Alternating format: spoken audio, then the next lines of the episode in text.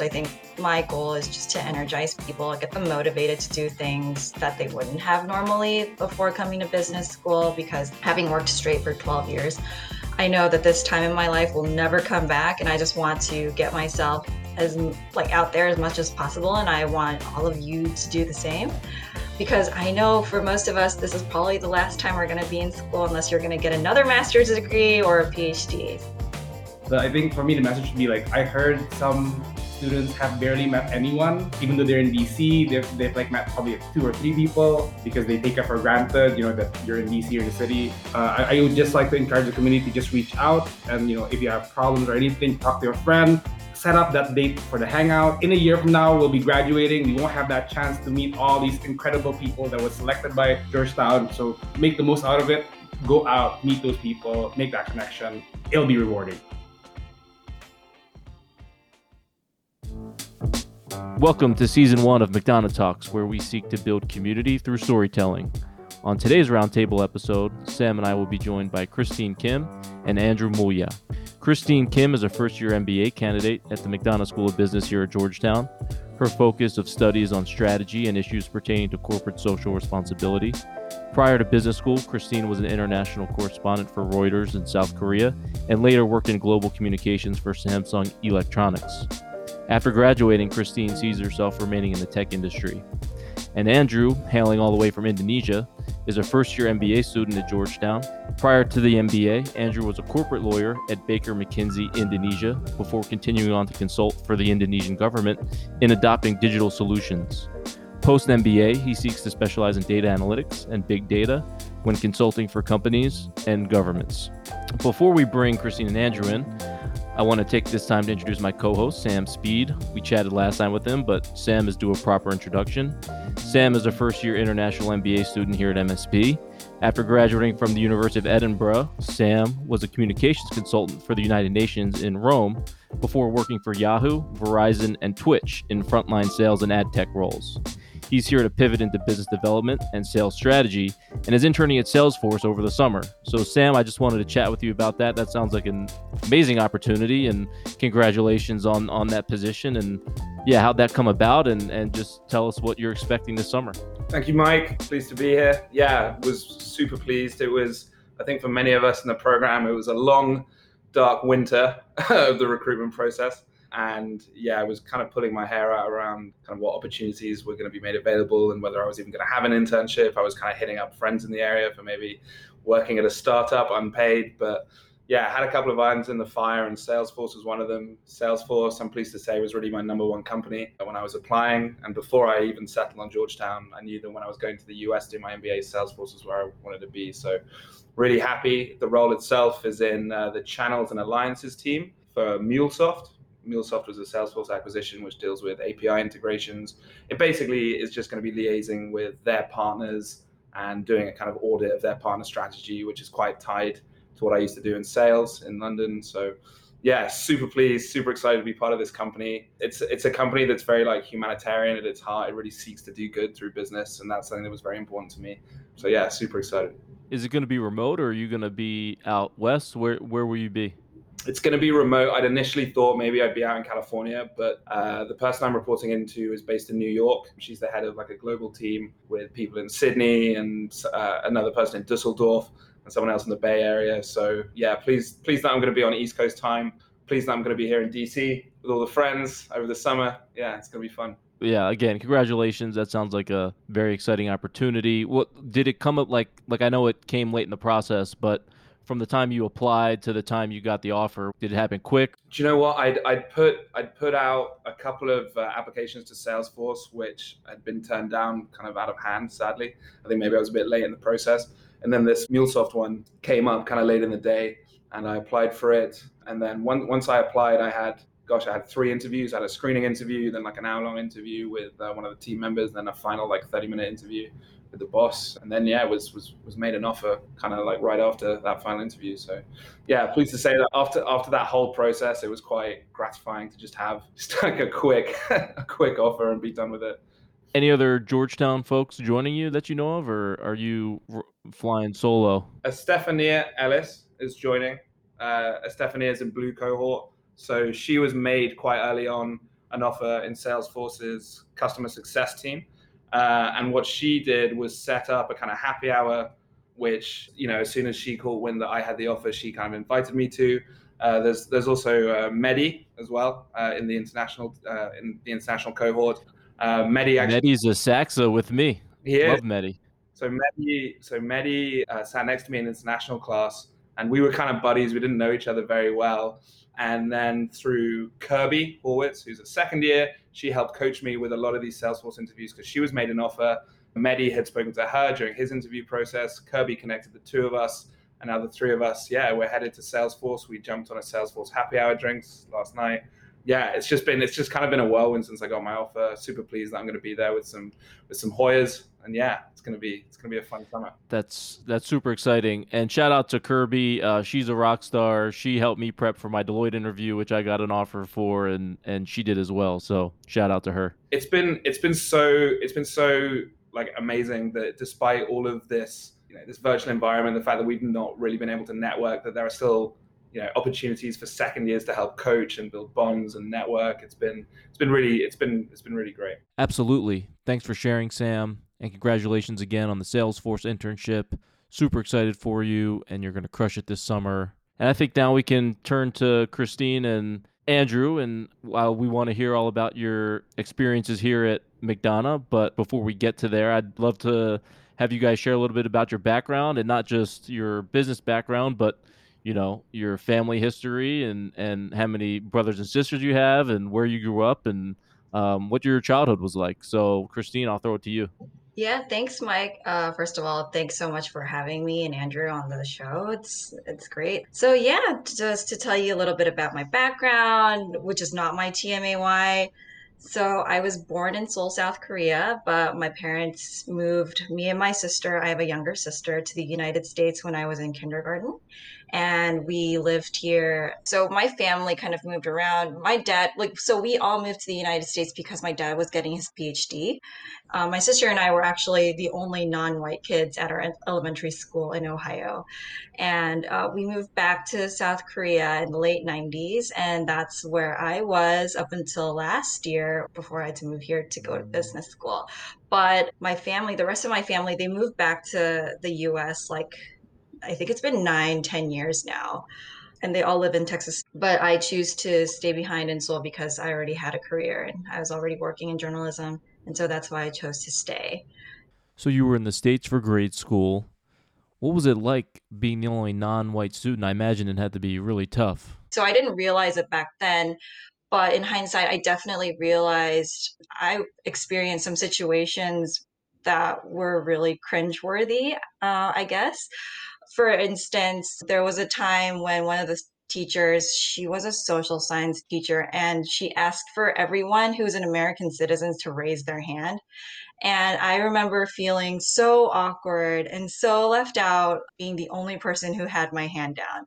Now, I know right now that totally wouldn't fly in public schools, but this was a thing that happened back then. Wow, that is cringeworthy. I mean, how can an adult do that? That just makes me so mad. I can't imagine you as a elementary school student how that made you feel. Man, I'm I'm so sorry you had to go through that. I guess it was the norm back then because people didn't really think um, much of it, like back in the '90s, I guess. What if I could ask? What was the context? Was that was this like a history class? Yeah. Yeah. Okay. Yeah, it was definitely. Yeah, I think it was like introducing the founding fathers or something like that. Jeez, that's so brutal, Christine. Again, sorry that you had to go through something like that, and thank you for sharing that story. Now, this is an awkward transition, but I do want to bring Andrew into the mix here. Andrew, I know you're from Indonesia and you just arrived in the States for the second semester. Tell us a little bit about what it was like growing up in Indonesia. Yeah, sure. So I think similar to Christine, I'm also a third culture kid, sort of, because although I was born in Jakarta, Indonesia, I actually spent uh, kindergarten until grade six in New Zealand, Auckland, and that's that's where I spent. Uh, like my family's also divided between Indonesia and New Zealand. And then, so by grade six, we went back to Indonesia. I went to an international school. Went through the whole shebang, did my law degree prior to the MBA, worked as a lawyer, and then going to the MBA, it's like I, I felt like to bring change to my country, I would need, you know, that, that higher education, that more knowledge. And so that's why I'm here. Where did you go to law school? Ah, so it's a local Christian university in Indonesia. Would you have to go to law school here in the States to be able to practice law here? So I, I think you know it goes back to the whole way back when during the French and the Rome, and I could go deep into details, but basically there's a division between common law and civil law and most Asian countries are civil law, and more most like common British, American, you guys are like using the common law system with like precedent and judge. Like, yeah. Gotcha. So that's a big difference. Yeah. Did you come from a big family? Yeah, pretty big. My mom has three sister and a brother, and then I think most of them are in New Zealand, and they only like my mom and I think one uncle's in back in Jakarta, Indonesia. Any brothers and sisters? Uh, I have a I have one big sister, uh, she went to Melbourne for her architect degree. She's actually with me right now, visiting for a while. Am I right in saying because Andrew was remote for mods one and two, and then he arrived in January because you got your place near me in Dupont. Lucky, lucky enough to have Andrew in my living room here while we're while we're recording this. And your sister came with you uh, because it was kind of in the aftermath of the insurrection, and there was, you know, she just wanted to make sure, look out for you, make sure. You could talk a bit about that. Yeah, you told me that story when we met. Sure. So it's like um, I guess because my mom raised me as a single parent, so she only has the two of us. And then I'm also like a first generation uh, undergrad and graduate student. So I think a lot of like Asian people invest in their children. That's where the money's at, growing your children, making them successful, and having that investment pay off. So I think my mom was worried that with the insurrection, with the whole sedition, once in the U.S., you know, I might be attacked or I might be, you know, be a victim of a hate crime. So that's why my sister came along to just make sure that there's the two of us to help each other out throughout the transition process. Excellent. Is she going to be here for the duration of your stay, or is she just here for a little bit? Uh, she's just here for a little bit, but she, um, I'm probably going back to Indonesia this May for my summer internship. So she'll probably go back then, and I'll come back here on my own. Gotcha. Nice. So, what do you like better, New Zealand or Indonesia? New Zealand, hands down. There, there's more sheep than people, right? and they squash coronavirus like a bug. Yeah. Like I have like this really fond memory of mine growing up where we would trade like fruits that we grew in our own house, you know. So like, my neighbor had like plum trees, we had like orange and lemon trees, and we just exchanged baskets of like fruits for no good reason. That's excellent. Man, sounds fun. Yeah. New Zealand is really on my bucket list as a place I want to go. It's funny, I've met my parents met in Sydney but I've never been to Australia or New Zealand. The furthest I've got is actually Indonesia. I did the 14 hour flight from London to Jakarta and then hopped one more into over to Bali. That was two years ago. I went on holiday there. Although it definitely felt like there were more Australians in Bali than anyone else. Andrew, were you there when the Christchurch earthquake happened? Uh, no, I was already back in Jakarta, Indonesia. But I think my aunt's house like was part of like like the earthquake. But I think the insurance system in New Zealand was great. I think she got upgraded her house afterwards. That's great. Yeah. Because I had a friend who had a lot of family there and it was just devastating for her. So good to know that you weren't there. This is a question for both of you. I'll throw it to Andrew first. Why'd you guys choose Georgetown? So I think the, the reason why I chose Georgetown was because you know Georgetown is the intersection of business, government, and politics. It's it's right there in the center. So that's why one of the reasons I chose it. But also because I think the Jesuit value is true. So during the interview for Georgetown, they asked me, you know, why, and I told them because you guys are the nicest. That's a you know weird answer, but genuinely, when you look at other MBA programs, they they seem to come up very competitive you know, they're very hardcore. Everyone wants to succeed. A plus, like A type people. But Georgetown, they were like collaboration is key. You know, through our personalities, you want to help each other out. If you know, as the tide rises, the whole ship rises alongside with it. So I think that's why I chose Georgetown because it's nice. Excellent. Yeah. Um, for me, so obviously DC has its appeal. It's it's been amazing uh, being here, like especially during the whole presidential transition um, because I come from the world of news. But one of the biggest reasons I chose Georgetown was actually because of its rigorous academic program and the fact that it actually has quant core classes, which I know not all MBA programs do. And so, like, if it had been up to me to form my schedule, like, I would not have thought about taking accounting or statistics classes. But here I am already having done a lot of those things thanks to the school. And I think it's like really definitely pushed me out of my comfort zone. But I want the training and want to have more confidence in my quantitative abilities now. Yeah, and I do think that I have that confidence after nearly a year because I am a total literature geek my favorite book in the third grade was uh, Jane Eyre. So that just shows like how much I hate math. um, but yeah, here I am. Like I feel more confident in like running Excel spreadsheets and doing financial modeling. So go Georgetown. I can definitely relate. I was a liberal arts major. I can safely say I'm out of my comfort zone in finance and stats and accounting, but agree. I think that's I think that's the thing that an MBA gives you. It's just like quantitative literacy, the ability to know what you're talking about when you when you're presented with a spreadsheet. I feel you on that, Christine. Yeah, for sure. Um, and I wanted to pivot back for a second. So, Andrew, you said you're going back to Indonesia for your summer position. Could you tell us about what you got going on this summer? Yeah, so I'm working at a PE consulting firm led by the former Minister of Trade Indonesia, as well as the former uh, chairman of the investment coordinating board. And so what he does is he manages like sort of like an endowment fund from like I think Stanford, Duke, like over 500 million, and he invests that into like good Indonesian startups. And so that's what I'll be doing this uh, summer. Sounds awesome. And and Christine, are you settled in a position yet this summer? So I have been actually working as Prashant's research assistant for for a project he's doing on early career leadership. And so not only are we writing a book and a Harvard Business Review case, we're also aiming to form a course at McDonough that hopefully our class will also be able to enjoy sometime soon. So yeah, I think that's what I'll continue doing in the summer. I'm really excited about it. It's been a fun experience so far. I bet. How, how did you score that? Um, so actually, it was the other way around. So Prashant reached out to me in November asking me if I would be interested in helping him with the project.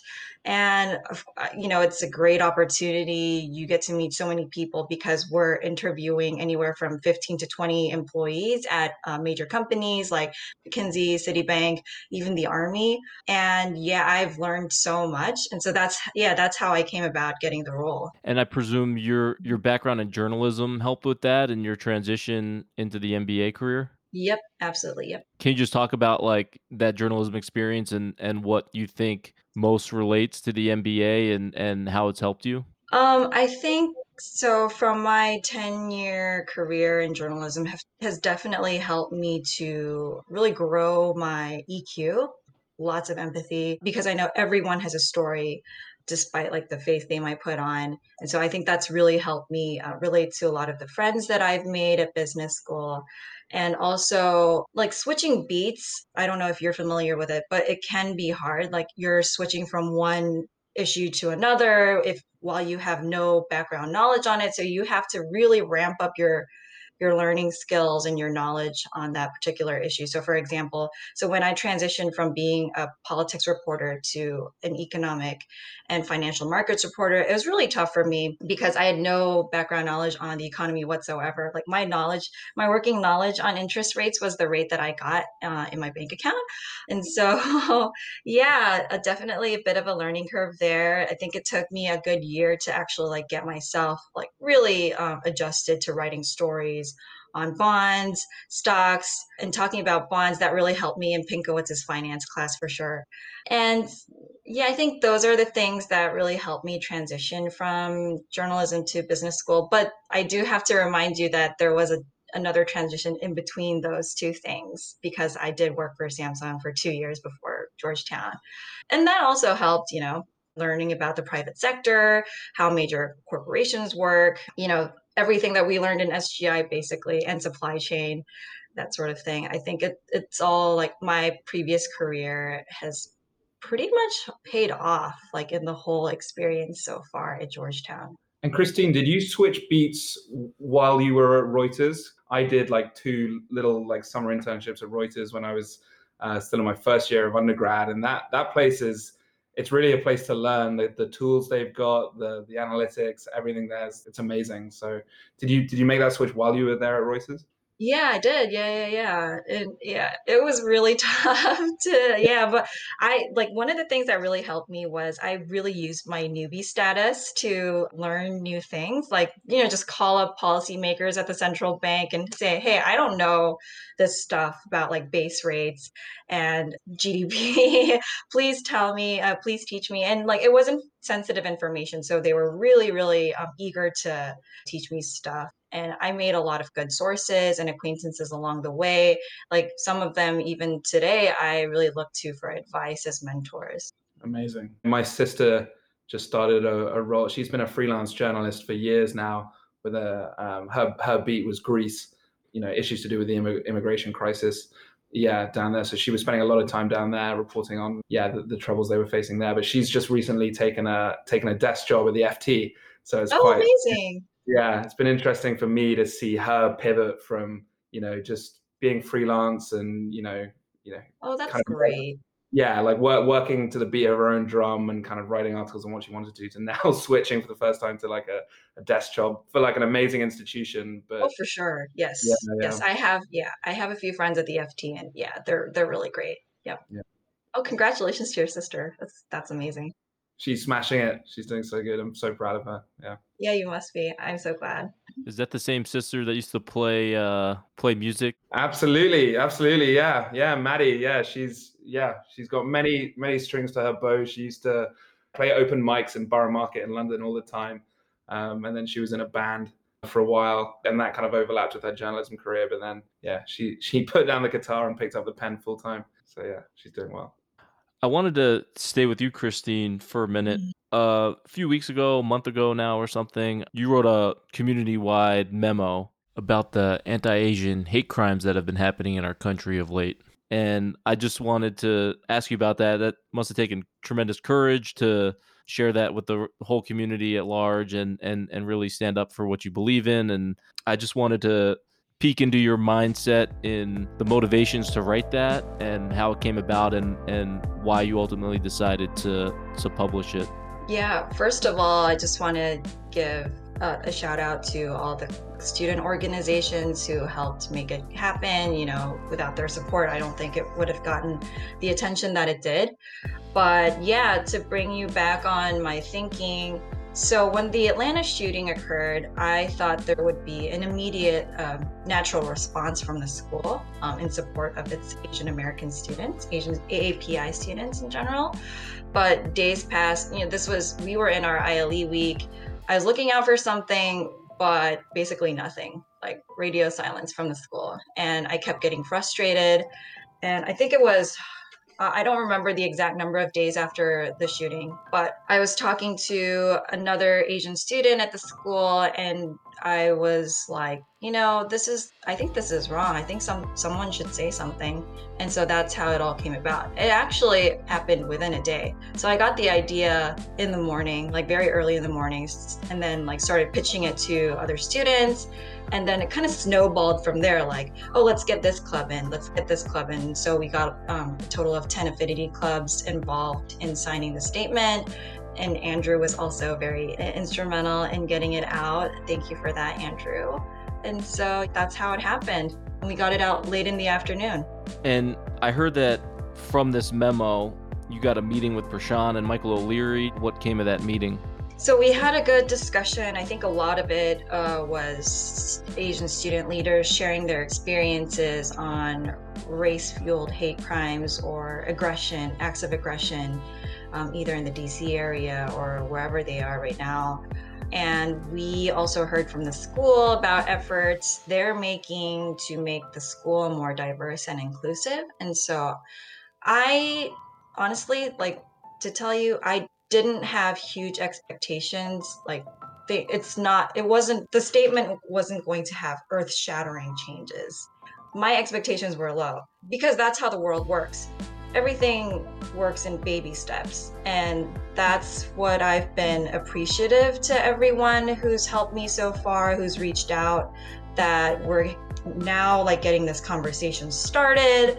People are having more conversations, learning about historical events that have happened in the past, like the murder of Vincent Chin. even you and I, like the four of us are having this conversation right now. So these are things that I really appreciate. Um, yeah, after the statement went, but we really need more done. That's for sure. Well, yeah, I was I was going to just off the back of that last comment. I'd love to know, um, you know, perhaps you've kind of touched on what the school has started to do and started to get its act together in talking about this issue. But I'd love to know kind of what the school could be doing better and focusing on and you know maybe pointers for you know classmates as well and you know if you could speak to that that'd be great of course yeah happy to i think one thing that was mentioned during the meeting was possible changes to the curriculum that could be made. So for example one would be like for sgi we could have more global uh, companies mentioned rather than us based companies you know make make the curriculum content a little more diverse. So that was one thing. Another was basically we urge the school to take quick action when it comes to these sorts of events because students are like this kind of communication is really important when it comes to student morale or the you know the general vibe of the student community for the school leadership to say something like that to let them know hey we have your back. We see what what's happening right now and we respect your opinions. You know just even saying that and not just handing you a list of, hey, this is where you get mental health, you know, would help immensely for the students that are affected. And not just AAPI students, but for other people, you know, people of color, people in the LGBTQ community. And so, yeah, I think one one thing I think the school could do much better would be be a little more proactive on its communication campaigns. And I want to bring uh, Andrew in here as co-president of the Asian Business Consortium, like you know, it's it's a business school and business focused club, but how do you see your role and your club's role in you know helping the school get better at these things that Christine touched on and just raising awareness for the racism that's happening not just Asian community but the people of color and and the and the LGBTQ community? Yeah, sure thing. So I, I think the Asia Business Consortium is sort of like you know, it goes back to what I said earlier about being a third culture kid. It's a club for the other Asians that do not fall into the big categories of like the Korean Association, Jap- Japanese Association, uh, Greater China, uh, Saba as well, the South Asian. So ABC is sort of like a home to all these different Asians who don't fall into those big groups. And then I think when Christine reached out to me regarding making the statement, uh, I was actually just like dealing, I think two, three weeks ago after the mandatory bystander leadership training that we had to do where you know we're taught to like intervene in situations where people are being inconsiderate people are being racist to be inclusive. After that training i went out to dinner to chinatown with my sister. And then on the way back we saw like a homeless person like a caucasian homeless person start harassing this uh, korean couple who was lining up to buy like a bubble tea. And then at that moment you know as an international student who just arrived i think not like two three weeks I knew what I had to do in terms of my training that I had to like, you know, either distract the person, de-escalate the situation, or you know, be in the middle of it to prevent further harassment. But I was just like frozen. I, I, I and then thankfully a, a, jogger came by, like an American jogger. She came by, she intervened, she told the guy, you can't say that to to these people, you know. And then eventually it de-escalated and the whole situation subsided. But the whole time going home, I, I came with a feeling of powerlessness and like feeling like I should have done something. And when, when Christine reached out and you know made that statement, I actually you know told the school as well that I think international students who come here they're not necessarily prepared for what to do in terms of harassment and then finding out that other students were also harassed either in the metro subway or like on the street i think the school is trying to go there where they want to prepare international students with better skills to mitigate these kind of situations. That's that's really interesting. I had never thought of that. Like you're you because you feel like a stranger in a strange land, right? And then you know throwing you in the mix of something where you're not fully comfortable in in the society yet. I think overall, just like being an international student, we don't necessarily know our rights arriving here. I mean, the whole visa process is scary. Where we want to like you know recruit full time as well for jobs. We don't want to like you know be like have a like I don't know like a track record or criminal record here in the U.S. So ha- having the school explain our rights and then teaching us, you know, what we can do to be more quote unquote American, where we pursue social justice, where we pursue fairness, that'll be great because we all definitely want to contribute more, but we just don't know whether we can. Yeah, it's a super scary experience coming to a foreign country. As someone who's traveled abroad, going to other countries, when you first get there, it's like, you know, it, like you almost feel like your head's spinning because it's it's so new and different and and you got to get your feet under you a little bit before you can settle in. Um, and I want to throw this next question out to both of you guys. You know, beyond engaging further with AAPI students to elevate and amplify those students' stories and and voices, are there any thought leaders that that you could point the community to to pay attention to to educate themselves more on these issues? I, I know there's like a book and podcast on like Asian minority regarding. I think there's a whole uh, lawsuit going against Harvard, right, where affirmative action was discriminatory to Asian minorities. Mm. But other than that, you know, it, it's not, I, I think because it's so new and we're just following this, I'm not really aware of any thought leaders. And maybe that's the problem, right? It's kind of yeah. Symptomatic of the fact that this is not a well covered issue. It's not, frankly speaking, a well understood issue. I think that's self evident in what's happened over the last two months. But yeah, from my perspective, Andrew, like going back to, you know, when you told me about how you know your mum was worried about you when you came here and your sister accompanied you that kind of broke my heart because you know while i'm not someone who's really had to deal with anything like this i'm also an immigrant to this country and i've seen like the, the process that you you know there was that course that we did in canvas where you're told you know this is how you're supposed to act yeah. as an immigrant in this country this is you know what you can expect might happen to you there should be much more effort on the on behalf of the school to really prepare people coming to this country and i know yeah, it's yeah, Christine as well. I don't know if you want to, if you if you are ready to share or feel like sharing your own story about some of the you know some of the trouble that you've experienced while you were here. I'm sure that I'm sure that influenced your decision to pen the letter, right? Yeah, Sam. I, I think I know what event you're talking about because I did put it on social media after it happened. But yeah, like I don't know, a couple months ago, over the weekend, my husband and I were we were walking to a lunch appointment uh, near George uh, Washington University when a white man, like he was approaching us, took one look at us, like frown and then suddenly whipped out a megaphone from his jacket. Lord knows where he, like where he was carrying it.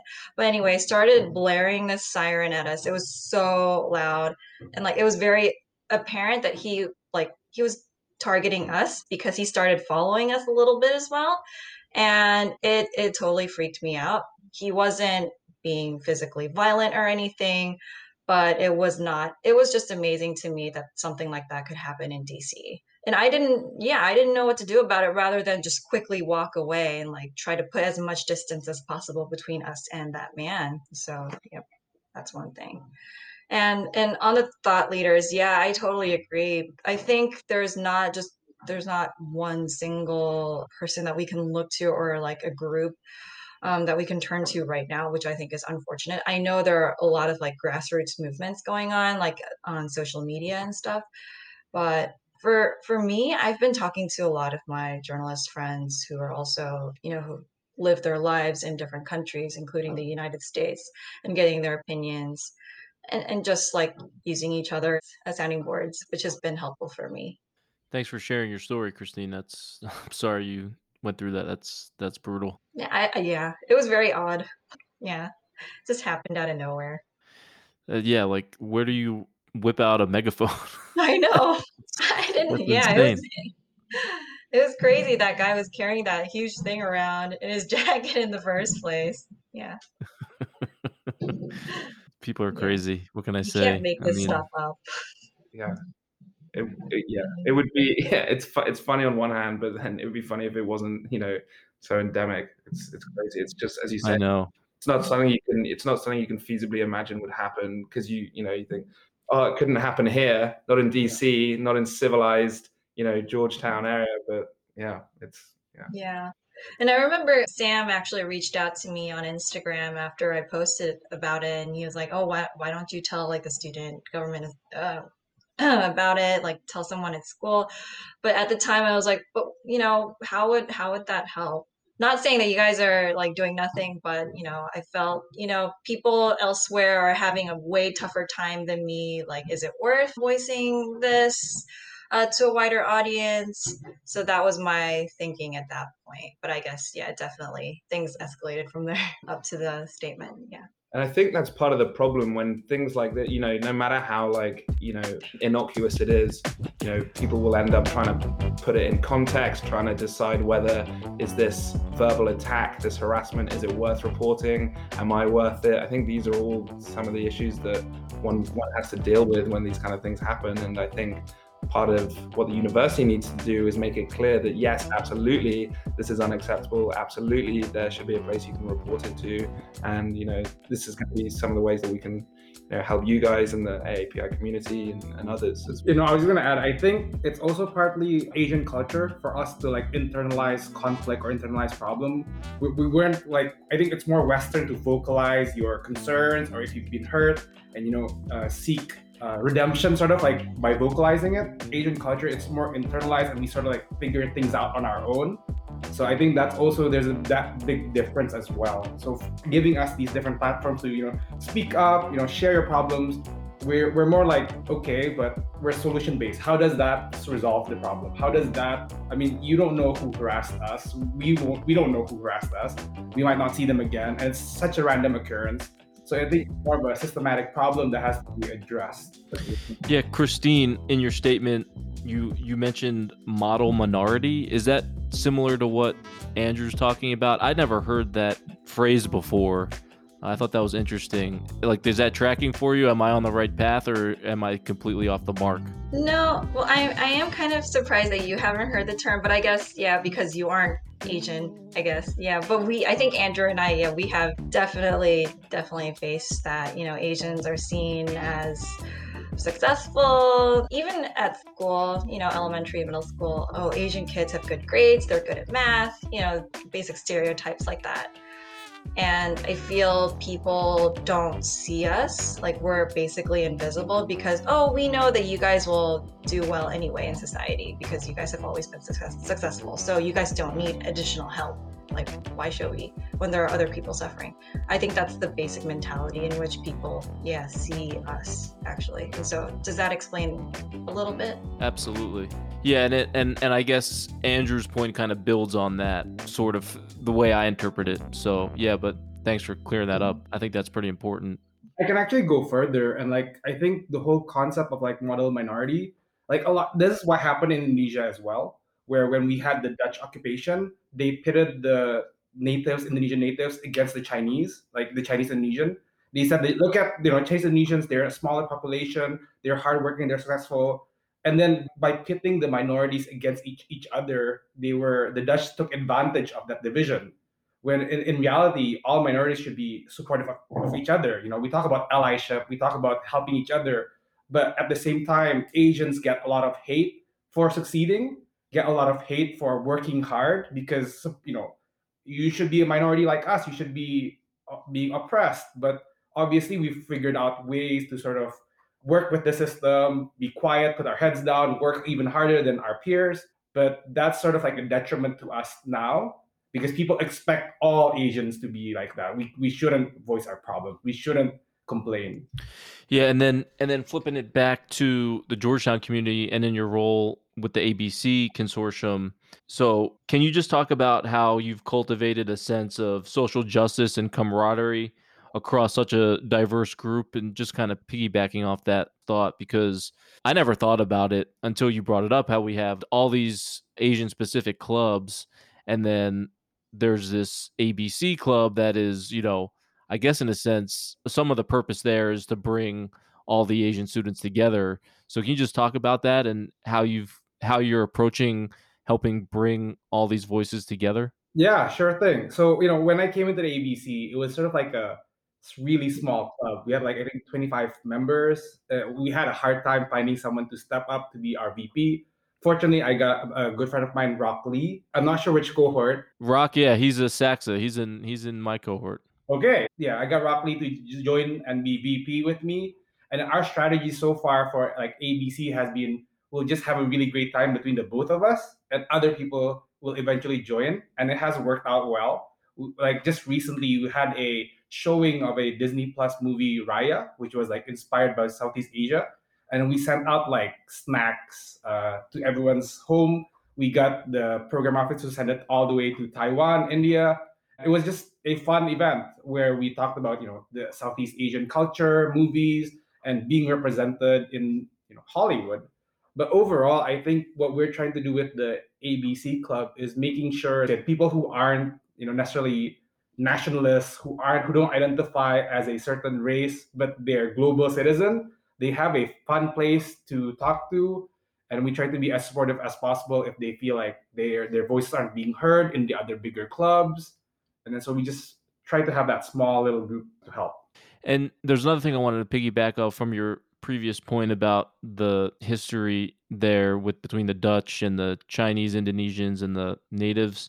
Has that kind of stayed true throughout time whether it's someone pitting minorities against one another or within the asian community like are there challenges between advocating for say korean advocacy or indonesian ad- advocacy and do they butt heads at any time? Or you know are eh, like is there a rivalry there? I'm just trying to understand that piece of it because you brought it up with that historical example. Yeah i think it was like in the past a lot like that but now that you know we're more interconnected people are more like aware of the different norms different cultures people are just generally better people or they try to be better people instead of like you know taking advantage taking advantage of the division the oppression. So I, I think there has been a significant improvement but there is still a tendency i think for governments in general to sort of villainize certain minority groups to just make sure that the blame is shifted when in reality creating that division doesn't help us. It it does get you votes. It does get you popular support because you you have this mentality of like us against them. And that really works psychologically right? Like saying team a team b but at the same time we should be like one whole team and working together rather than having that division. Yeah, if I could just add to that, like in the MSB student community, there are like such few of us. Of course, there could be some butting heads between the clubs for Chinese students, Korean students, and Japanese students because of all the history going on between those three com- countries. But there are so few of us, it's like pointless and meaningless to engage in any of that, honestly. And I felt that Asian students have been really, really supportive in hearing each other out, um, supporting each other in classes, even because we're all basically going through the same thing together. And I think Asians can even be stronger because we're all part of this giant continent and we should be supporting each other rather than ignoring um, people from the other countries because, oh, I'm not Indonesian, oh, I'm not Korean. I think that's just uh, meaningless right now. And I, I just like to add one last thing. I think we should differentiate between what the governments of these countries do and the people because, you know, like for example, the Chinese government and the Chinese people, they're not one and the same just because you're a Chinese person doing your MBA in, in Georgetown, you don't necessarily you endorse the Chinese government views, and people should be able to distinguish between that. Oh yeah, for sure. Yeah. I think that really gets the heart of some of the racism and some of the past governments' attempt at dividing people in the wake of Corona and in the wake of, as you say, not being allowed to separate, yeah. you know, a nation from its people, etc. I think that's a really good. Yeah, a classmate at MSB told me that someone asked them if they were a member of, uh, if they were a Chinese spy, or like whether they were a member of the Communist Party of China. Yeah, that's not cool. That was that was a fellow student asking a Chinese MBA student if they were a spy and part of the Chinese communist. That's that's insane. Yes. That's our reality.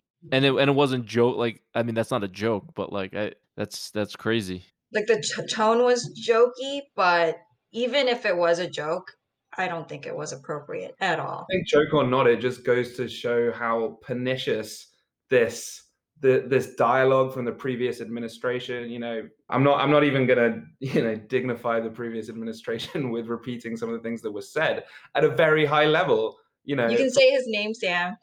I, would rather not, Christine. Okay. I'm glad no one has to say his name anymore. the big orange blob. Yeah, exactly. You know, and it's it's just you know just horrifying some of the diatribes that were coming coming from the White House, coming from people still in power in the Congress.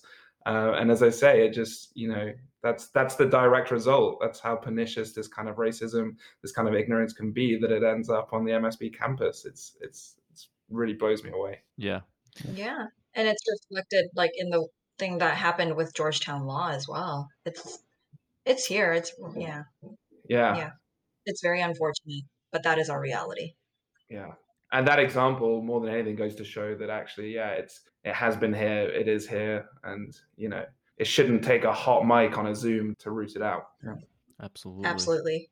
I'll throw this out to both of you guys. Besides, uh, I'll start with Christine. Your work with Prashant and helping craft a new course here at MSB. Is there anything else that you're working on that, that you'd like to publicize and promote? Yeah, so I am like I have taken on a bunch of roles. I'm like P of Comms for the Tech Club, also student ambassador, you know, RA for Prashant, like I just mentioned. But I think through all those roles, I think my goal is just to energize people, get them motivated to do things that they wouldn't have normally before coming to business school. Because having worked straight for 12 years, I know that this time in my life will never come back, and I just want to get myself out there as much as possible. And I want all of you to do the same because I know for most of us, this is probably the last time we're going to be in school unless you're going to get another master's degree or a PhD. So, yeah, that's something I'm working on, helping my fellow classmates do, to do. Yeah. And I'd like I'd like to know whether I can take that leadership elective in Mod One in the fall. That sounds awesome. I definitely want to sign up to that. Is it going to be ready? I, I doubt it's going to be ready. There's so much work to be done. I don't think it's going to happen in the fall, we'll see. Like, hopefully before we graduate. I don't know. I don't know if it's actually going to be an MBA course or, or a course for undergrad students. Yeah, it's very promising. Sounds it. Yeah. Will you be able to share any of the research prior to the course actually becoming a thing or the Harvard business case coming out? So we haven't pinpointed exactly what the end results will be from the research, but if I'm allowed to, then yeah, I'd be happy to share. But I don't think I have uh, anything you know specific to share right now, as it's still a work in progress. Absolutely. Well, we're looking forward to the findings whenever they are ready, for sure. And same question to Andrew. I think other than being VP for the Asian Business Consortium, I'm also like like helping with the communications for the Business Government Alliance, uh, as Sam mentioned, Estefania. I'm helping her sort of like make sure that I think in addition to like being aware of business, you're also aware of like the government role in business. Also, in addition to that, I am VP of Internal Affairs for the whole Indonesian Student Association in the whole US. So we're like 8,000 students strong. And I think dealing with the API hate there has also given me a lot of perspective with the with dealing API in MSB. But I think having spent my first semester virtual, where I had classes from like 8 p.m. all the way to 2 a.m., and then I had networking events from like 3, 4, 5 a.m., knowing that being remote is a challenge and feeling so ex- like secluded, but then having people like Juanita Yeah, Yeah, yeah, yeah. reached Awesome, out. Yeah. and then having so many of the MSB community reach out to me when I'm so far, and when I got here, they actually met me, and I got, and so that's sort of the kind of thing that I want to make sure that people who are still studying remotely, people who international students who come here and feel like they don't have a friend, I want to make sure that you know they get involved, and there's that sense of community, even though we're on Zoom. We still need to connect and have that sports analytics chat that we were trying to pin down in the fall. I didn't forget about you, bud. We're we're gonna make it happen for sure. I wanted to ask. Uh, so we're all first years here, and I was just curious to hear where you see yourself this time next year, and what you hope to be stepping into once we leave MSB. Um, for me, like I, I love tech. I would love to stay in the industry in some function or another. Hopefully, incorporating some of the wonderful skill sets that I've learned at Georgetown so far. So that's where I see myself. What kind of function? So I think as an international student, you can't make too hard of a pivot. I've noticed, and that's the advice that I've gotten from alumni as well. So I'm looking to either stay in like strategic communications, risk management, you know, because that's what I was doing um, back at Samsung, or maybe like a project management role. That would be awesome. So that's what I'm trying to, yeah, make my way into for the next year or so. It's interesting that you said that, Christine. I can definitely relate to the idea that as an international student, you definitely can't pivot in the way that you might want to. Um, Mhm. And also the, the companies that you can apply to are, are, are much narrower. I don't think I'd really given it enough thought or really appreciated that when I came into it. Andrew, how about you? Yeah, for me, I think this time next year, I'd probably like hope that I've, you know, after the internship, I have a better picture of what consulting is going to look like. I'm a huge advocate for like data analytics, big data, and making sure that we derive decisions from that. So I hope that I'll take an, a strategic consulting role in those fields. Nice. Well, I want to thank each of you mm. guys for joining us here. Any parting words for the community and helping us get better at, at supporting you guys, your your causes and your community, and just raising awareness? Anything to just end on? I'll throw it to both you guys. Yeah, I can go first. First of all, like thanks again for having us and shedding light on some of the stuff that we did like in this past several weeks. But I would like for this conversation that we had today to just continue, like keep going. Mm, Yeah, not let it end as a one-off thing. So I would like for you guys, you know, both Sam and Mike to like keep it going for the rest of us here at MSB. And yeah, super appreciate um, all the questions that you had for us today. And then for me, thanks also Mike and Sam for having us here. But I think for me, the message should be like, I heard some students have barely met anyone, even though they're in DC. They've, they've like met probably two or three people because they take it for granted, you know, that you're in DC or in the city. Uh, I, I would just like to encourage the community to just reach out and, you know, if you have problems or anything, talk to your friend. Set up that date for the hangout. Don't be like me and Mike, where we keep on postponing and pushing. You know, like in a year from now, we'll be graduating. We won't have that chance to meet all these incredible people that were selected by Georgetown. So make the most out of it. Go out, meet those people, make that connection. It'll be rewarded. Trust me. I'm just I'm just super looking forward to you know we were talking about this a little bit before we hit record, but I'm so pleased that a lot of us are still going to be in DC. You know, as VP of Social, I'm really going to ensure that we can start meeting up in person. I just can't wait for that first in-person kegs where we can all just drink one or eight beers together on campus. It's going to be great. Sounds good. Yeah. Special thanks to Christine Kim, Andrew Molia, joining us here on the roundtable edition of McDonough Talks. Thank you for your time, guys, and thanks for sharing your stories. We appreciate you.